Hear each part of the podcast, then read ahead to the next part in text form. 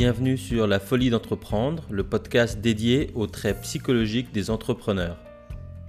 Je m'appelle Aramatar, je suis investisseur professionnel, conseil en transactions complexes et le fondateur de la Teach Me Academy, la première plateforme de e-mentoring pour se former à lever des fonds ou devenir investisseur en capital.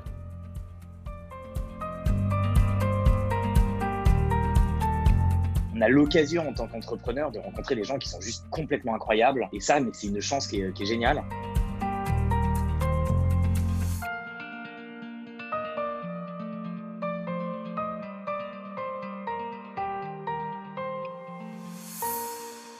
Je suis avec euh, David Kéribin. Euh, David, merci de prendre le temps de nous parler. Est-ce que tu peux en quelques mots nous présenter ta société actuelle, s'il te plaît?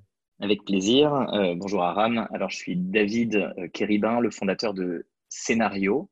Scénario, c'est une société que j'ai cofondée il y a sept ans maintenant et euh, on, développe une solution qui permet de, piloter à distance de la communication sur des écrans. Donc, on, travaille beaucoup dans le monde du retail et dans le monde du, corporate pour afficher des messages à la fois dans les points de vente et dans les entreprises. Et quel était ton, parcours avant ça? Alors moi j'ai fait, j'ai fait le parcours un peu classique de l'ingénieur, c'est-à-dire euh, prépa, puis euh, école d'ingé en informatique. J'ai fait une école à, Toulouse, l'EN7, et puis en sortant de ça, j'ai fait un double diplôme en management administration des entreprises à l'IAE de Toulouse, qui s'appelle maintenant TSM.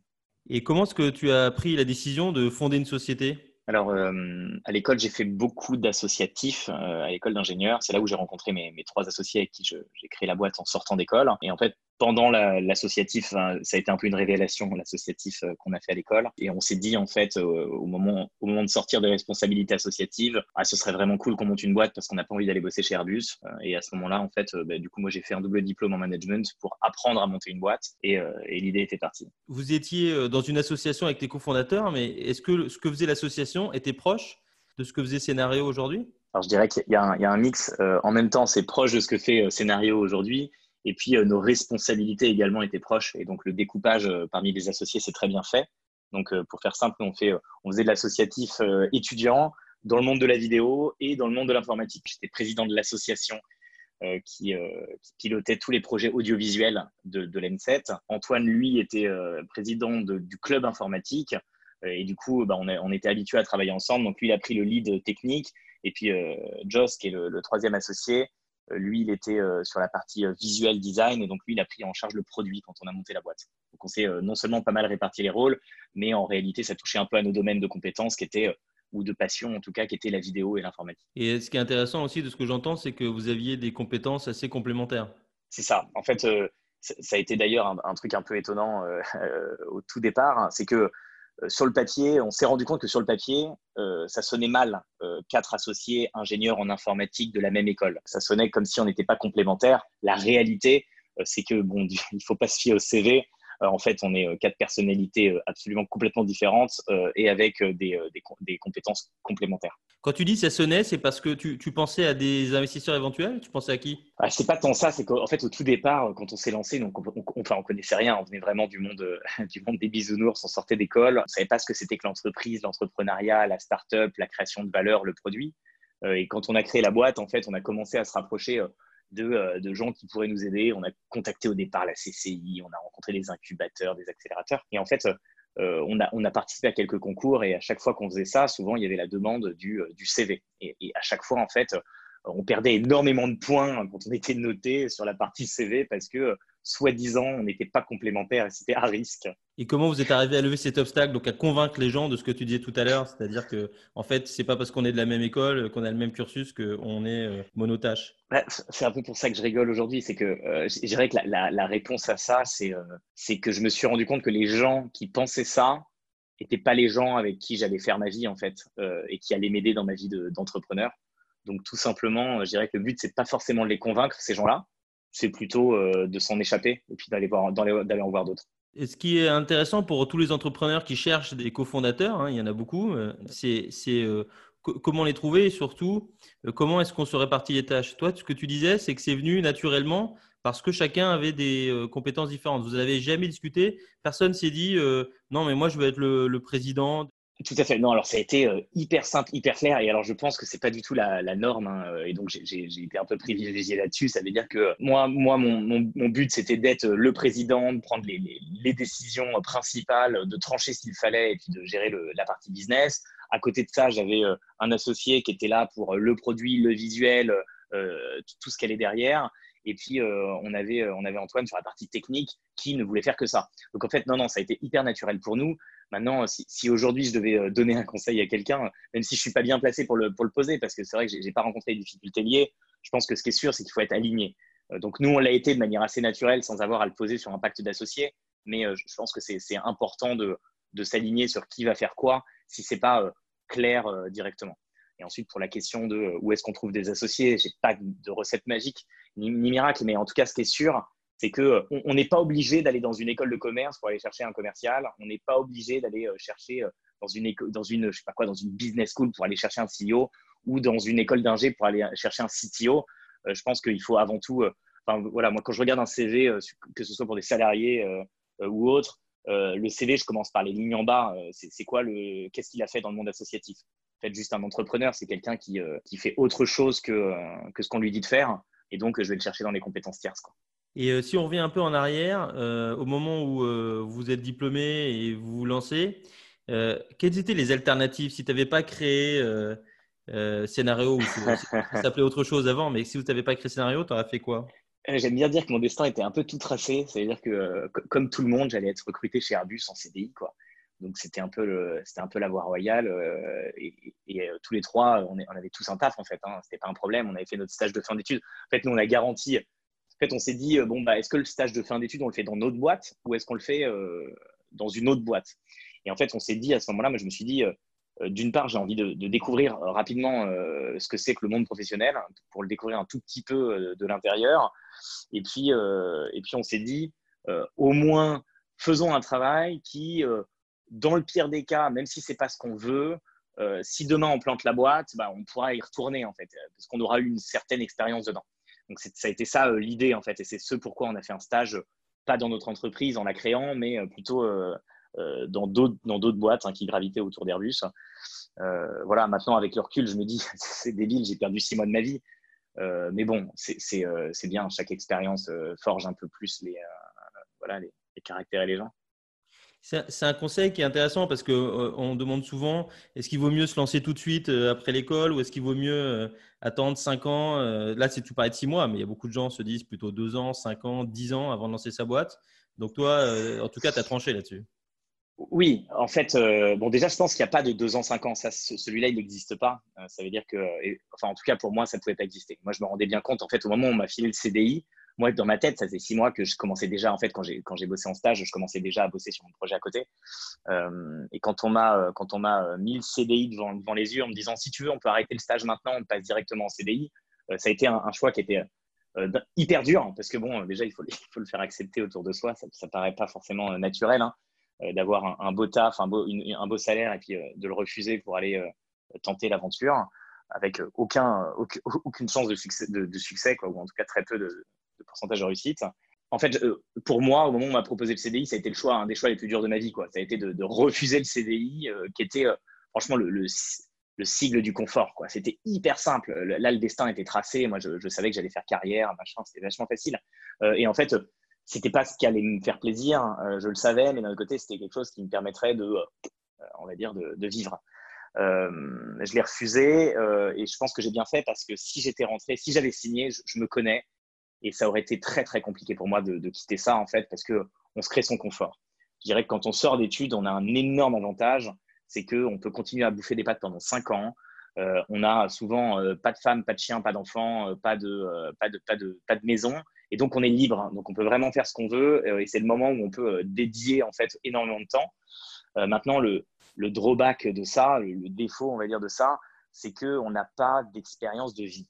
Et ça, en fait, c'est pour ça que je, que considère pas mes six mois euh, chez Airbus comme un, total échec. En fait, je pense que j'ai découvert énormément de choses du monde de l'entreprise pendant ces six mois, ce qui me permet encore aujourd'hui euh, de me baser dessus parfois pour euh, réussir à comprendre mieux les clients que je vais, que je vais aller signer. Quoi.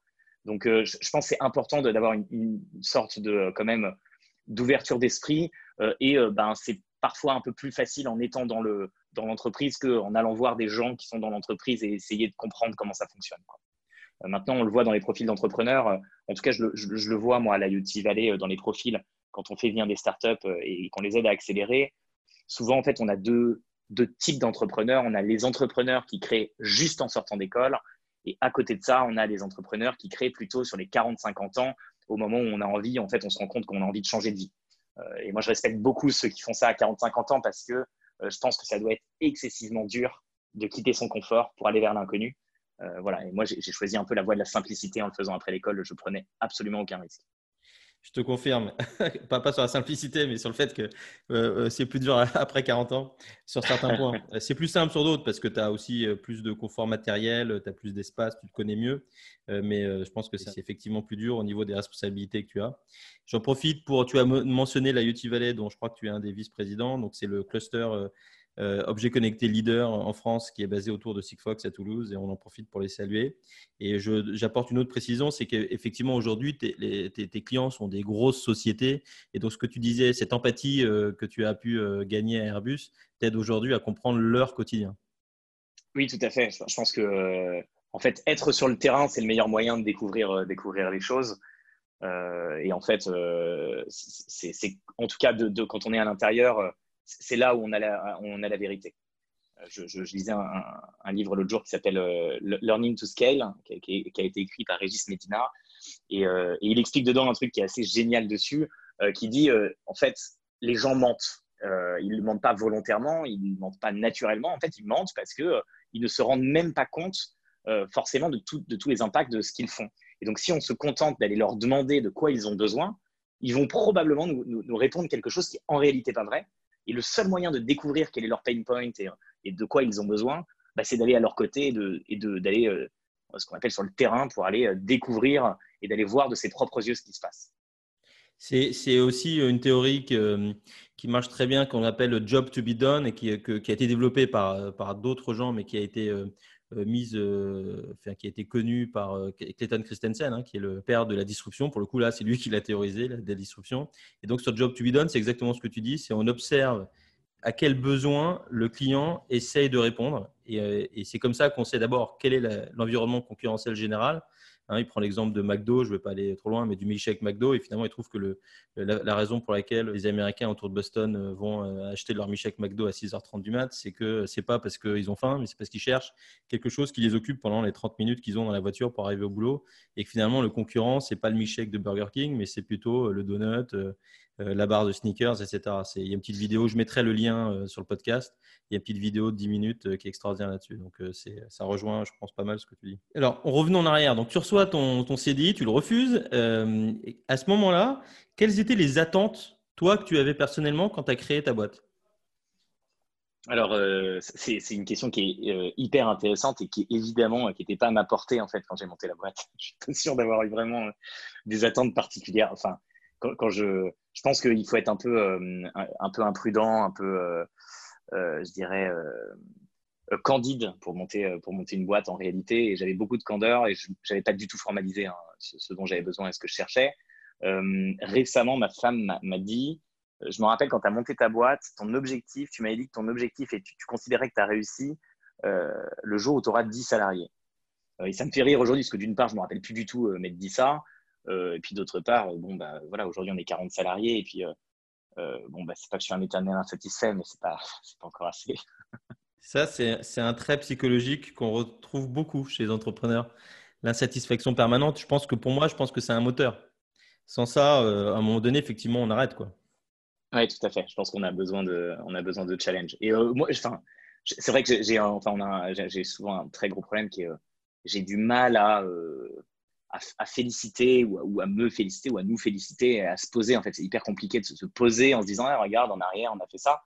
Pourtant, c'est quelque chose qui est non seulement important euh, et crucial pour l'entreprise, euh, mais, euh, mais, du coup, mais c'est vrai que j'ai tendance à l'oublier de façon à me concentrer sur ok bon bah c'est cool mais en fait regarde il y a ça qui va pas il y a ça qui va pas c'est ça qu'on doit améliorer et donc d'être toujours dans l'amélioration ce qui est parfois un peu déroutant pour les gens avec qui on travaille je pense que tu as, raison, mais en même temps, je pense que tu es, en bonne compagnie puisque c'est aussi des choses qu'on dit de, grands chefs d'entreprise comme Bezos, comme, euh, comme Steve Jobs.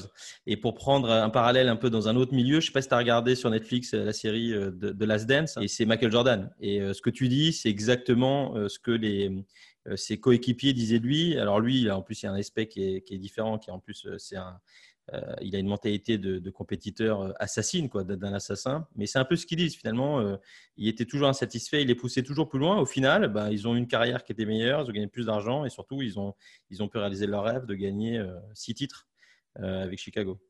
Mm. Je pense qu'en fait, effectivement, une des parts hyper importantes dans, dans la vie de l'entrepreneur, et moi je le vois dans ma vie aujourd'hui et dans, dans, ce qui m'a construit, hein, c'est les rencontres. C'est auprès de qui en fait on, euh, qui on côtoie, euh, avec qui on discute, qui, euh, qui nous mentor, avec qui on a la chance de, partager du temps. Et, je pense que c'est un facteur déterminant dans la réussite de l'entrepreneur. c'est un petit peu de chance et puis à la fois un peu de chance aussi qu'on provoque hein, d'aller chercher à rencontrer ces gens. mais je pense que ça a été un facteur déterminant. Et quand on est avec des gens qui, qui sont je dirais, en, euh, en, Ligue des Champions, euh, bah, en fait, on a envie de sortir de la D2, nous, et puis d'aller les rejoindre. Donc, euh, je pense que c'est un vrai, c'est un vrai mindset et un vrai rythme de vie, en fait. Juste vouloir aller encore plus loin, toujours plus haut.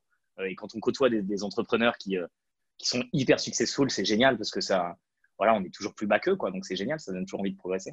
Ça fait plusieurs années, donc maintenant que tu as démarré ta société, qu'est-ce que tu as trouvé dans cette aventure entrepreneuriale que tu n'imaginais pas trouver quand tu l'as commencé euh, bah, C'est une bonne question parce que ce n'est pas, pas, forcément évident. Euh, en fait, vu que je m'attendais à pas grand-chose, euh, bah, j'ai tendance à dire que tout, est à la fois surprenant et puis non surprenant, hein, puisqu'on s'attend à rien. je dirais quand même que si aujourd'hui j'ai quelque chose que j'ai appris, c'est en fait, peu importe le nombre de personnes dans la boîte, peu importe la taille de la boîte, il y aura jamais, enfin, on n'aura jamais fini. Euh, on n'aura jamais fini, on aura toujours du travail, on aura toujours mieux à faire. Euh, et ça, c'est quelque chose que j'ai appris un tout petit peu à mes dépens, parce que je dirais que au moment, euh, juste avant de faire, la, série, la série A avec, avec Caporn Invest, dans ma tête, je m'étais dit, bon, allez, là, je, vais lever, et puis du coup, on va recruter, ça va me mettre un peu, un peu cool, un peu à l'abri, ça va me permettre d'être un peu plus serein. Et, et, en fait, pas du tout. ça veut dire que bah, on a levé, mais on a eu euh, en fait plus d'argent, plus d'emmerde en réalité, et puis euh, plus d'emmerde, plus de travail, plus de travail, plus de travail à dispatcher, euh, et du coup toujours des problématiques. Donc en fait, ce que je retiens de ça, c'est que on sera toujours servi en problème à résoudre. et ce qui est sûr, c'est qu'il ne faut pas s'attendre à ce que ce soit l'activité qui drive notre rythme. je pense qu'il faut réussir à créer son propre rythme qui, garantit la réussite de la boîte et surtout pas s'étouffer euh, et s'asphyxier en allant trop vite. Quoi. Je relève une chose que tu as dite, euh, on n'a jamais fini. Et tu mentionnais tout à l'heure ton engagement associatif. Et j'arrive pas à imaginer que tu n'étais pas aussi euh, capitaine de ton équipe de foot, délégué de classe, enfin que tu n'avais pas eu dans ta vie avant ça des responsabilités comme ça et où tu pouvais, maintenant avec le recul, maintenant que tu te connais mieux et que tu as plus d'expérience de vie, comme tu disais, te dire mais ouais, tout ça était en germe chez moi finalement quand j'étais plus jeune. Oui, effectivement. en fait, je me suis, je ne crois pas, en fait, euh, quand j'étais petit, euh, euh, avoir eu un moment l'envie d'être entrepreneur, en fait. Je ne suis même pas sûr que j'avais flagué ça comme un métier, en fait, entrepreneur. je pense qu'à un moment, je me suis dit, je voulais être ingénieur, ça, je m'en souviens. C'était juste avant de, choisir la, voie de la prépa. Mais je ne crois pas que je me suis déjà dit que j'avais envie d'être entrepreneur. Mais ce qui est sûr, c'est qu'effectivement, dans mes traits de caractère, j'ai toujours adoré être au contact des gens, euh, j'ai adoré euh, mener, effectivement, je suis meneur dans l'équipe de basket. Euh, et, du coup, j'ai toujours aimé en fait guider l'idée, être avec les gens. et c'est ce qui s'est passé dans l'associatif. Hein. La SOS, c'était 32, 32 ou 35 personnes à l'époque, T27. cette association à l'N7 et, et c'était un truc sur lequel je me suis vraiment révélé en fait c'est à, à, peu près à ce moment-là en fait où je me suis dit en fait ma vie doit être consacrée à être entouré de personnes super intéressantes et, euh, à les aider et à les guider. Quoi. Et c'est un truc qui me plaît. Je trouve que l'analogie avec le basket euh, est excellente. en plus, il se trouve que moi aussi, j'étais meneur de basket, donc je vois à peu près bien de quoi tu parles. Parce que quand tu es meneur de basket, il y a deux choses qui sont importantes par rapport à ce que tu disais. La première, c'est que tu, lances des systèmes, donc c'est toi qui organises et qui lance, le, qui lance le jeu. et en dehors de bien sûr faire des passes. Mais la deuxième, et ça rejoint ce qu'on disait au tout début, c'est que tu as besoin bah, d'un pivot, quelqu'un qui est plus grand, tu as besoin d'ailier qui shoot bien. Donc, tu as effectivement ce que tu viens de dire. Tu as besoin de t'entourer de gens qui ont différentes capacités et qui sont excellents dans ce qu'ils font. Oui, tout à fait. Et puis, c'est pas toi qui marque la plupart du temps. En tout cas, c'est pas toi, logiquement, celui qui marque le, max de points. Et donc, ouais, ouais, en fait, être, meneur, c'est euh, faire en sorte que les autres fassent réussir l'équipe. C'est génial. Sauf si tu t'appelles Russell Westbrook, que là tu marques, tu passes, tu rebondis. Exactement. Quelle est euh, ta plus grande fierté d'entrepreneur aujourd'hui? Je ne sais pas si c'est euh, une fierté d'entrepreneur. En tout cas, moi, à titre personnel, ce, que je, ce que je trouve toujours complètement dingue et, que j'adore dans ma vie et que je trouve vraiment absolument fabuleux, et, je pense que le seul moyen de l'avoir, c'est d'être entrepreneur, c'est les rencontres que je fais. C'est les gens, euh, les gens que je croise, les, gens avec qui j'ai l'occasion de manger. Euh, alors, à l'époque où il y avait des restaurants, euh, de, boire une bière, de, partager du temps, d'échanger de manière cash. on a l'occasion en tant qu'entrepreneur de rencontrer des gens qui sont juste complètement incroyables. et ça, mais c'est une chance qui est, géniale. Donc, je ne sais pas si c'est ça mon, succès en tant qu'entrepreneur. Et en fait, mais, en tout cas, c'est quelque chose que j'aime, que j'aime énormément parce que en fait, on est au contact de gens complètement incroyables. Euh, voilà, moi j'ai eu la chance de, tomber sur Ludovic Lemont, le patron de Sigfox, quand j'ai au tout, tout, tout début de, l'aventure. Euh, et, quand on voit le parcours de, quelqu'un comme ça, c'est génial en fait.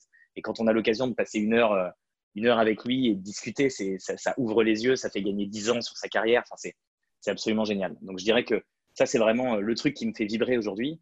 Et puis ensuite, ouais, si je dois parler de succès, moi, pour moi, le, succès, je dirais que je le mesure euh, en, personne, euh, en personne active dans la boîte. C'est quelque chose qui me, qui me tient à cœur, hein, euh, l'humain dans la boîte. Donc voilà, aujourd'hui, on est 40. je, suis, je suis fier de ça. C'est pas assez, mais, mais c'est un bon début. Je précise par rapport à ta remarque sur le, les déjeuners qu'on en faisait, c'est qu'à l'heure où on enregistre cet épisode, on sort juste euh, de, la période de confinement. Alors j'espère, j'allais dire la première période de confinement, j'espère qu'il n'y en aura qu'une, mais, mais, juste pour, préciser ça. Et, une autre question, euh, qu'est-ce que tu referais différemment euh, avec le recul Alors tu vas peut-être me dire tout, mais qu'est-ce que, tu, qu'est-ce que tu referais si tu as choisir une chose que tu ferais différemment avec le recul Alors ça, c'est hyper compliqué à répondre, d'autant plus que je, je, je, me demande en fait, alors on n'a pas encore réussi, enfin on n'a jamais vraiment réussi, mais en fait, je me demande si aujourd'hui, euh, je me demande aujourd'hui quelle, est, la chose la plus complexe en fait à faire, et je me demande si c'est pas booter le business en fait, réussir à passer de 0 à 1 en fait. Euh, alors, j'ai, je suis pas encore, j'ai pas encore fait le, 10 à 100, donc je, ne peux pas dire en fait quelle est la, section vraiment la plus compliquée, mais en tout cas, le, boot, c'est très compliqué le boot du business. Euh, et du coup, je ne sais pas ce que je devrais refaire différemment. J'aurais tendance à dire, en fait, j'ai fait on a fait une erreur qui en réalité nous a un peu, euh, nous, a un peu euh, aidé, c'est que euh, on n'a pas été capable d'analyser notre marché quand on a lancé l'idée, quoi. Donc en fait, au tout départ, on voulait faire une boîte qui s'adressait aux petits commerçants. on s'était dit, ah, bah, en fait, on va concurrencer Deco et on va créer une sorte de régie publicitaire, mais pour les tout petits commerçants locaux, les bouchers, les boulangers, les artisans. et on va leur permettre de faire de la pub chacun chez eux, chacun chez les autres, avec un réseau de, diffusion de contenu intelligent. Et en fait, euh, au moment où on se lance là-dessus, on se dit ah, bah, c'est une super idée, ah, bah, en plus ça n'existe pas, et puis en fait on cherche très mal, on ne sait pas exactement ce qu'on cherche d'ailleurs, on ne sait pas exactement quel problème on résout. Euh, et je dirais que du coup on développe, pendant un an on travaille, euh, on itère, on fait des choses, et puis au, moment de lancer le produit, en fait, au moment, voilà, un an après le, début de, l'aventure, en fait on se rend compte que le marché n'existe pas, que personne ne nous achètera jamais notre solution, que le business model ne tient pas la route, bref, qu'il n'y a rien qui fonctionne. Mais à ce moment-là, on se rend compte que le produit comme on l'a développé, euh, avec un tout petit peu de changement, euh, convient absolument parfaitement à une autre typologie de clients, typiquement des réseaux de retailers qui ont besoin de communiquer sur plein de points de vente, des réseaux de corporate, enfin des, des gros corporates qui ont besoin de communiquer auprès de leurs salariés en multisites partout dans le monde. Et donc, en fait, on n'a rien jeté à la poubelle. 100% de ce qu'on a développé correspondait et pouvait coller à ces cibles-là. et du coup, avec l'énorme avantage du fait qu'on, vu qu'on n'avait pas vu qu'il y avait 3000 concurrents sur le marché, et ben en fait, on n'a pas été regarder euh, comment ils avaient développé leur solution.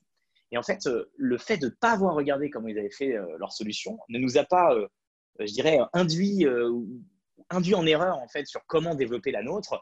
Et du coup, ce qu'on a, toute la, structure, le fonctionnement, l'algorithmique qu'on a dû mettre en place est aujourd'hui notre plus bel asset puisque ça nous rend unique face à tous les concurrents. Et je pense que si aujourd'hui j'avais été regarder le marché en commençant, bon, bah, d'une part, peut-être que je ne me serais même pas lancé, et puis d'autre part, peut-être qu'en fait, j'aurais fait, bah, j'aurais copié les autres et fait une solution qui ressemblait, et en fait, j'aurais jamais eu de facteur différenciant comme je peux avoir aujourd'hui. C'est intéressant parce que ça va à l'encontre effectivement de, ce qu'on dit dans beaucoup de formations qu'on lit ou qu'on voit, de dire analysez votre marché à fond et c'est vraiment rafraîchissant d'avoir un point de vue différent. Euh, pour, prendre d'ailleurs une autre analogie, euh, un autre terme de basket, euh, vous avez fait un, pivot au début, donc en tout cas sur votre clientèle. Ce que je relève, qui est vraiment aussi assez différenciant, c'est que en général, les pivots, tu brûles une partie de la boîte et parfois, comme dans l'exemple de Slack, hein, qui, a, qui a brûlé tout parce qu'ils ils essayaient de développer pour la deuxième fois d'ailleurs un jeu social et finalement ils ont pris l'outil qu'ils utilisaient en interne pour échanger entre eux. donc vous, vous avez fait un pivot sur en tout cas votre clientèle et sans doute en adaptant le produit mais sans, comme tu disais, en reprenant tout. Oui, ouais, tout à fait. Je, tiens à préciser que c'est, enfin, là, euh, maintenant que j'y pense, c'est un coup de chance, hein, très clairement. Donc, euh, je dirais qu'il n'aurait pas fallu que je change, je, change ça parce que sinon, je n'aurais pas eu ce coup de chance-là. Euh, maintenant, voilà, si, je, je, déconseille fortement aux entrepreneurs qui se lancent de se lancer sans, avoir déterminé un pain point, en fait. Moi, j'ai vraiment du bol. Et si je devais refaire exactement la même aventure, je, pense que je la ferai de la même manière juste parce que je, sais que je vais avoir de la chance en fait de, bien pivoter euh, et de tomber sur la bonne chose. Mais, euh, voilà, si c'était une nouvelle aventure demain, euh, je, me poserais beaucoup de questions sur le marché. maintenant, le problème, c'est qu'on devient exigeant en fait et, plus on découvre les pain points, plus on découvre les, solutions sur le marché et plus on est, on est je dirais, dans le détail et attentif et plus ça devient compliqué de se lancer parce que en fait, on a toujours des, c'est hyper compliqué euh, de voir euh, euh, l'idée qui correspond à un marché qui existe ou qui existerait et qui révolutionnerait ce marché et qui fonctionnerait et qui n'existe pas déjà en fait. Parce que la plupart du temps, en fait, si, l'idée était si bonne, elle existerait en fait. Et du coup, derrière, c'est un, deal d'exécution, c'est plus une histoire de, création et, d'invention. malheureusement, c'est souvent pas le cas. Et donc, il ne faut pas juste se contenter de se dire ah, j'ai plein de concurrents. En fait, plein de concurrents, c'est parfait, c'est qu'il y a un marché. Maintenant, il faut aller trouver un différenciant et puis essayer de dégommer et puis euh, il faut y aller. quoi. C'est un, très beau conseil aussi. D'ailleurs, je, je prends souvent dans les formations quand je forme des entrepreneurs où je leur explique que euh, si vous pensez que vous êtes les seuls à avoir l'idée, réfléchissez-y bien parce que sans doute qu'il y a une raison. Et je donne toujours l'exemple. Moi, on a perdu pas mal d'argent euh, dans, le premier deal qu'on m'a donné quand j'étais, je suis arrivé dans le métier d'investisseur. Et euh, en expliquant que c'était une idée révolutionnaire, qu'il y avait, sans aller dans trop de détails, mais qu'il y avait euh, des détaillants euh, qui étaient euh, multimarques et puis de l'autre côté des chaînes qui étaient monomarques et nous on faisait une chaîne multimarque. Et en fait la raison pour laquelle ça marchait pas c'est que bah, les, marges d'un détaillant multimarque sont trop faibles pour couvrir les coûts d'une chaîne. et donc voilà, bon, parfois c'est là dans ce cas précis c'est le modèle d'affaires hein, qui fait que c'est n'est pas viable. Dans d'autres d'autres aventures c'est parce qu'il n'y a pas de besoin en réalité. Donc c'est vraiment bien que tu, tu rappelles ce ce, cet adage. Euh, et je voulais relever aussi que tu parlais beaucoup de chance là, et, donc c'est sans doute de la chance provoquée également euh, de ta part. Parce que, et je voulais rebondir là-dessus euh, pour te connaître un peu, c'est parce que tu es quelqu'un qui observe et qui apprend. Enfin, tu es une, une éponge. Et, tout à l'heure, tu parlais de Ludovic Lemoine qui t'a appris beaucoup. Tu as parlé d'un livre, tu as cité toi-même d'un livre. Donc la question, c'est comment, comment est-ce que tu apprends? Je pense que pour apprendre, il faut mettre en place un rythme. Euh, et, en fait, c'est ça la clé de la, à la fois la clé de la réussite, puis la chose la plus dure, en fait. Euh, j'ai euh, en fait, eu la chance depuis que j'ai depuis que levé de l'argent avec Caporn, d'avoir dès le début discuté avec Caporn et puis avoir ensemble déterminé qu'on mettait en place un rythme hebdomadaire de suivi, à la fois avec Caporn et puis à la fois avec un, membre de bord indépendant qui nous a rejoint. et, et en fait, depuis ce jour-là, en fait, ça fait plus de deux ans et demi et j'ai un, call toutes les semaines euh, d'une heure euh, avec euh, d'un côté ce membre de bord indépendant et puis d'un autre côté une demi-heure avec Caporn. Et en fait, en faisant ça, en fait, ça force, en, mettant un rythme hebdo de ce call, ça me force systématiquement la veille, l'avant-veille, pendant la semaine à me dire, OK, en fait, il faut que je leur prouve que j'ai pu créer de la valeur dans la semaine, il faut absolument que du coup je fasse quelque chose. Et si en fait j'avais oublié qu'il fallait que j'apprenne quelque chose, qu'il fallait que je, crée quelque chose, ça me pousse à le faire de manière hyper rapide et hyper itérative. Donc euh, je dirais que euh, on apprend en créant ce rythme, et puis ensuite, euh, et ensuite on se rend compte que ben il n'y a rien de mieux que l'expérience des autres pour pour s'inspirer. En fait, très souvent, on adore dire qu'on est unique, que notre startup est unique, que nous, on est un peu différent des autres. En fait, en réalité, il n'en est rien. je veux dire, moi, je suis une startup SaaS, B2B, comme des milliers dans le monde. Euh, j'ai des métriques qui sont les mêmes que les autres startups dans le monde, le MRR, l'ARR, la, la, LTV, le CAC, etc. Et du coup, en réalité, à se dire, quand tant qu'on se dit non, mais moi, je suis unique, on est dans un mindset qui nous empêche d'aller nous comparer aux autres. Et en fait, le jour où on se compare aux autres et, qu'on choisit les bons hein, pour se comparer, évidemment, bah, en fait, d'un seul coup, on est obligé de s'améliorer. En fait, on est obligé d'être dans une, euh, bah, dans, dans, une réflexion de comment faire pour aller à leur niveau. Euh, et je pense que voilà, voilà un peu ma, méthode à moi. Donc, je lis, je lis pas mal. Je lis, pas mal de bouquins. Euh, j'adore lire les bouquins, les bouquins des boîtes US. Ils sont, ils sont souvent très inspirants. Et puis, je rencontre beaucoup de gens.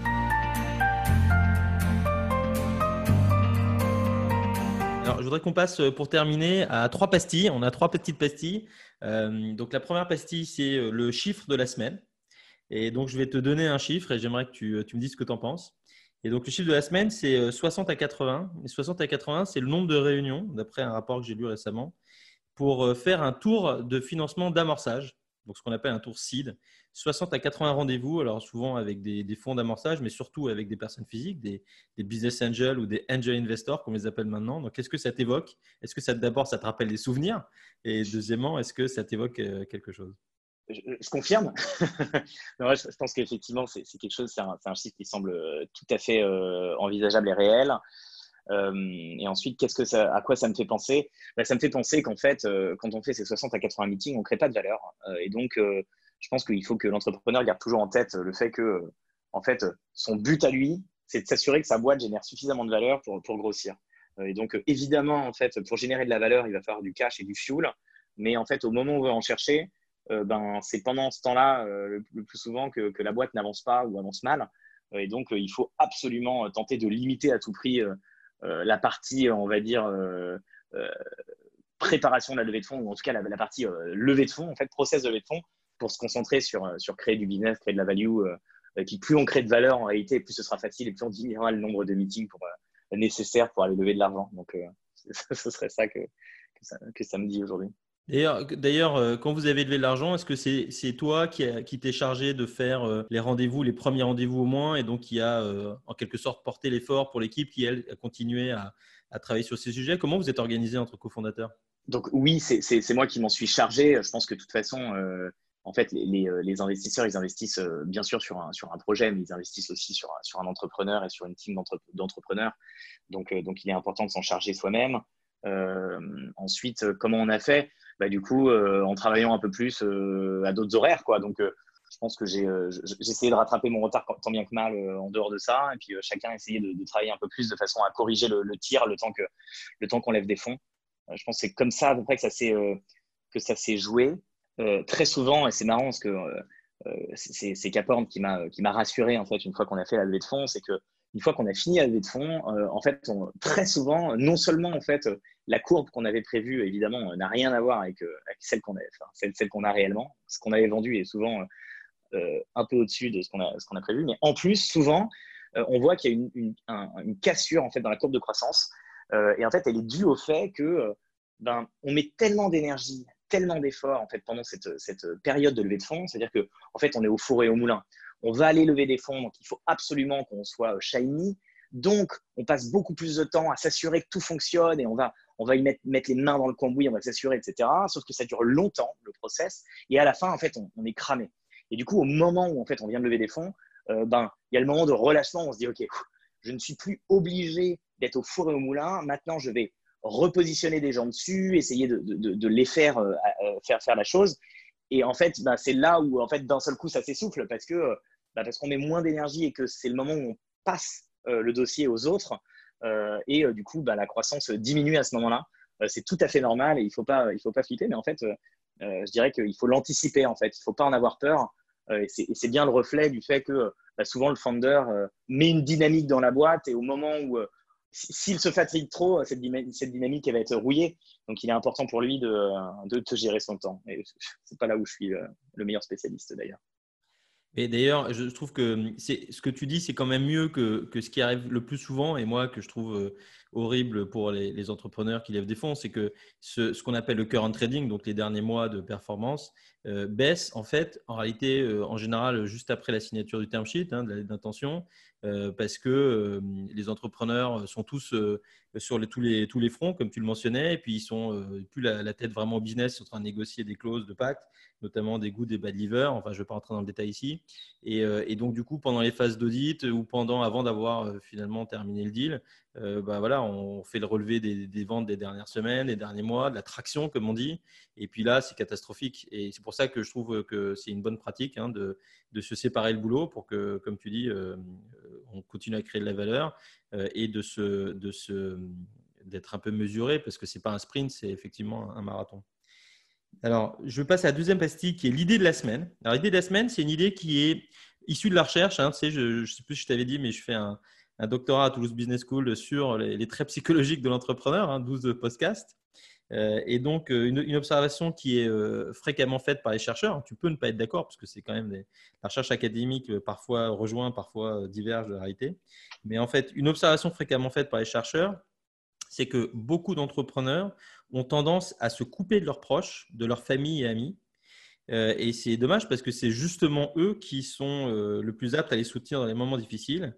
Et ça entraîne donc des situations de dépression, de stress, avec souvent des conséquences également physiologiques, hein, ce n'est pas que psychologique.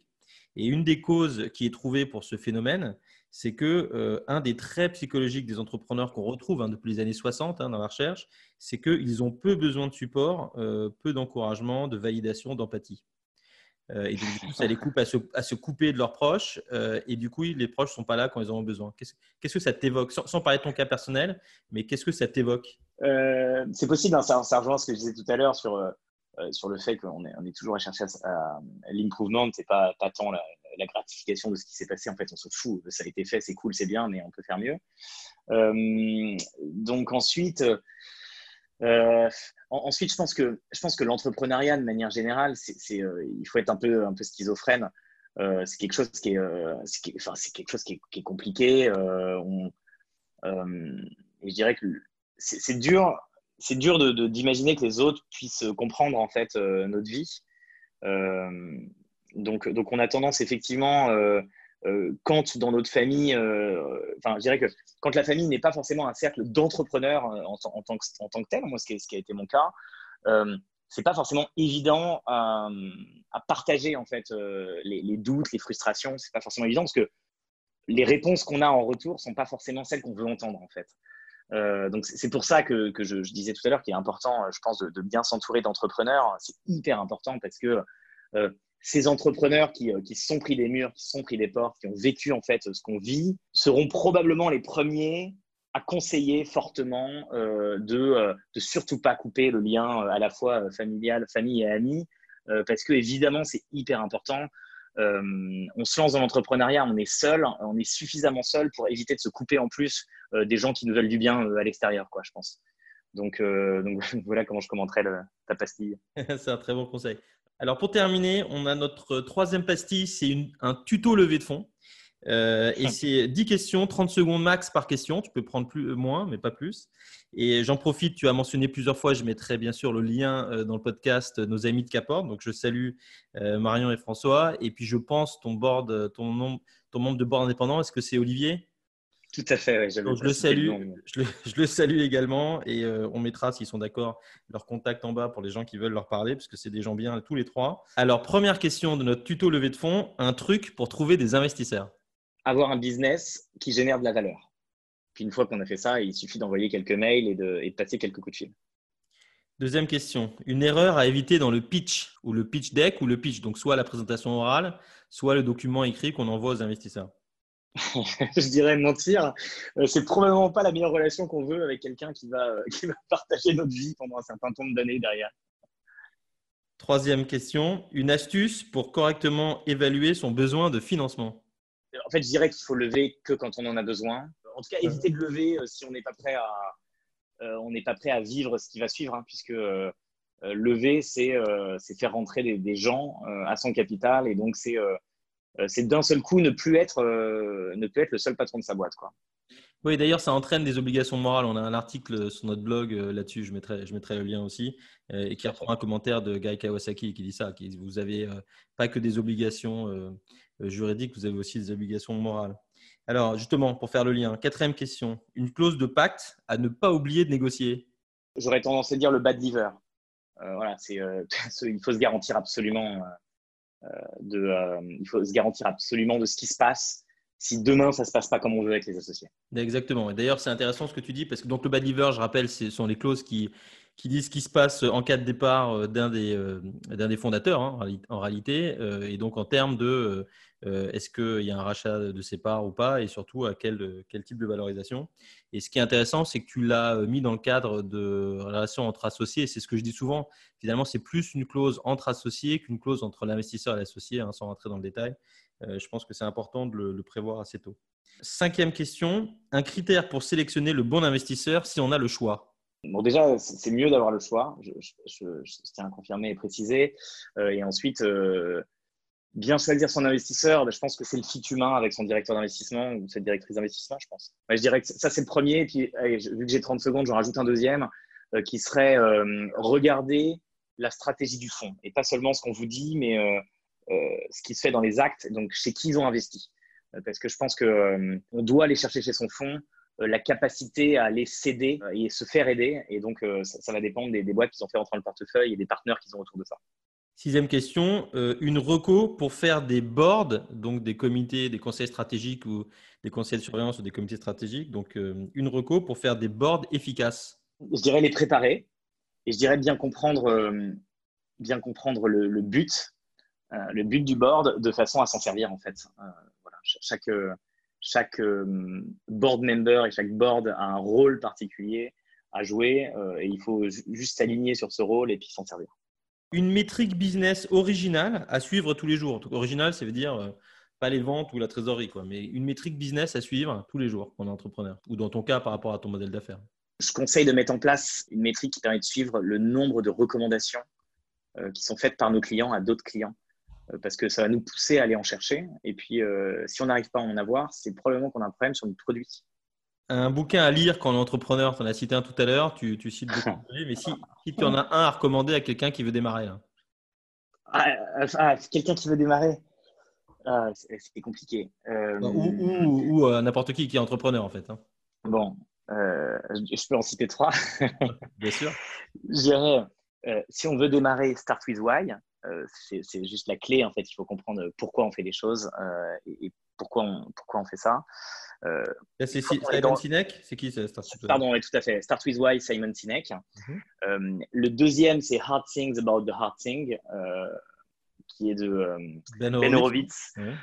et du coup, ça, c'est plutôt quand on est dans le jus. et je pense qu'en fait, c'est pas fait pour un, entrepreneur au départ. Ça, ça, apporte pas de valeur, ou en tout cas, il faut le relire après. Une fois qu'on est dans le jus, c'est un bouquin qui est juste génial sur comment prendre des bonnes décisions, comment prendre des décisions de manière générale, et puis euh, qui, fait relativiser énormément ces problèmes. Hein. Et puis il y a une phrase dedans qui dit que euh, bah, en fait, ça sera toujours pire. Et je pense que celle-là, j'ai retenu en fait. Euh, et c'est ce que j'expliquais tout à l'heure. Ça sera toujours, toujours pire. Donc il ne faut pas s'attendre à ce que ça devienne mieux. il faut juste traiter le sujet. Et, ensuite, je dis un troisième, si je peux me, permettre, qui est un, bouquin plutôt pour les sales, Sales Acceleration Formula. Ça a été écrit, j'ai plus le nom de, de l'auteur, mais c'est c'est euh, le, mec qui a fait passer euh, HubSpot de 1 à 100 millions d'ARR. C'est juste euh, incroyable. Tu as 5 minutes à perdre. Qu'est-ce que tu fais dans ta journée de boulot? Moi, moi, en 5 minutes, je vais regarder, je, vais, je vais regarder ma to-do list et, je, et, je prends un sujet que je peux dépiler en 5 minutes. voilà. Et évidemment, pour avoir une to-do list efficace, il faut lire Getting Things Done, qui est vraiment une méthode géniale. Et du coup, une fois qu'on a ça, ben, voilà, c'est là-dedans qu'on va taper. Voilà, si on se pose la question de 5 minutes, 1 heure ou 5 euh, jours, ben, on va regarder dedans. Et dernière question, euh, qu'est-ce que tu dirais à un entrepreneur en herbe euh, qui nous écoute? Alors, qu'est-ce que tu lui dirais de ne pas sous-estimer avant de se lancer? Le temps, le temps, c'est juste, ça c'est certain. voilà, on croit que, on croit qu'on va pouvoir tenir, on croit qu'on va pouvoir tenir comme ça et on va manger des pâtes pendant deux ans et puis ensuite ça ira mieux. non, en fait, c'est pas deux ans. Voilà, multiplie tout par deux et puis et part de ce principe-là.